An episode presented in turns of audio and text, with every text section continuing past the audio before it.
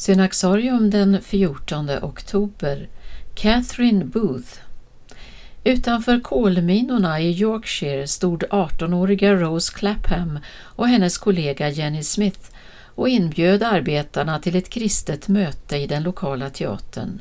Året var 1878. Mer än 700 kom den kvällen och när inbjudan gick ut avgjorde sig 140 personer för Kristus.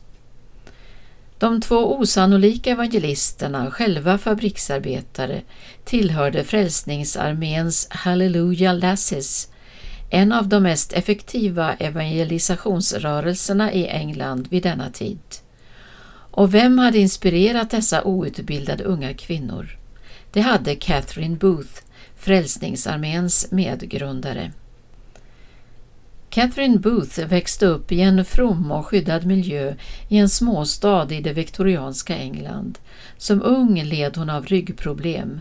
När hon blev sängliggande under en längre tid läste hon allt hon kunde komma över, särskilt skrifter av Charles Finney och John Wesley. Det hon läste gav henne inte bara visshet om den egna frälsningen, här fann hon också sin kallelse.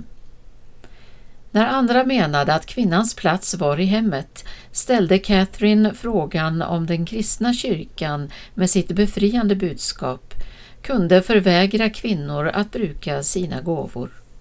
Hon hävdade att en felaktig tolkning av Paulus hade lett till en förlust för kyrkan, en vinst för djävulen och vanära mot Gud.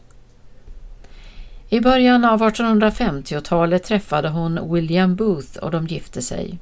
Han var en ung, redan välkänd predikant och gjorde inga invändningar mot hennes anspråk på att vilja predika.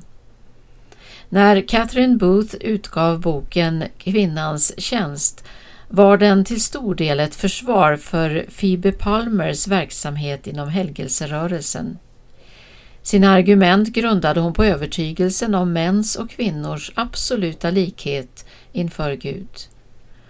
Om Guds ord förbjuder kvinnliga predikanter, skrev hon, hur kommer det sig då att så många kvinnor upplever sig drivna av den heliga Ande till tjänst? Ordet och Anden motsäger inte varandra. Själv predikade Catherine Booth offentligt första gången 1860 på ett av Frälsningsarméns möten. Ryktet spreds, hon visade sig snabbt vara en mycket talangfull predikant. Åhörarna slogs av hennes milda framtoning och på samma gång kraftfulla förkunnelse. Catherine Booth kom nu att predika allt oftare samtidigt som hon hade ansvar för ett hushåll med sex personer. Hon födde med tiden åtta barn. Hennes man började få problem med hälsan och hon fick även ta över mycket av administrationen inom Frälsningsarmén. Catherine Booth kom att gå under namnet Arméns moder och blev mentor och själasörjare för hundratals evangelister som vittnade på Englands gator.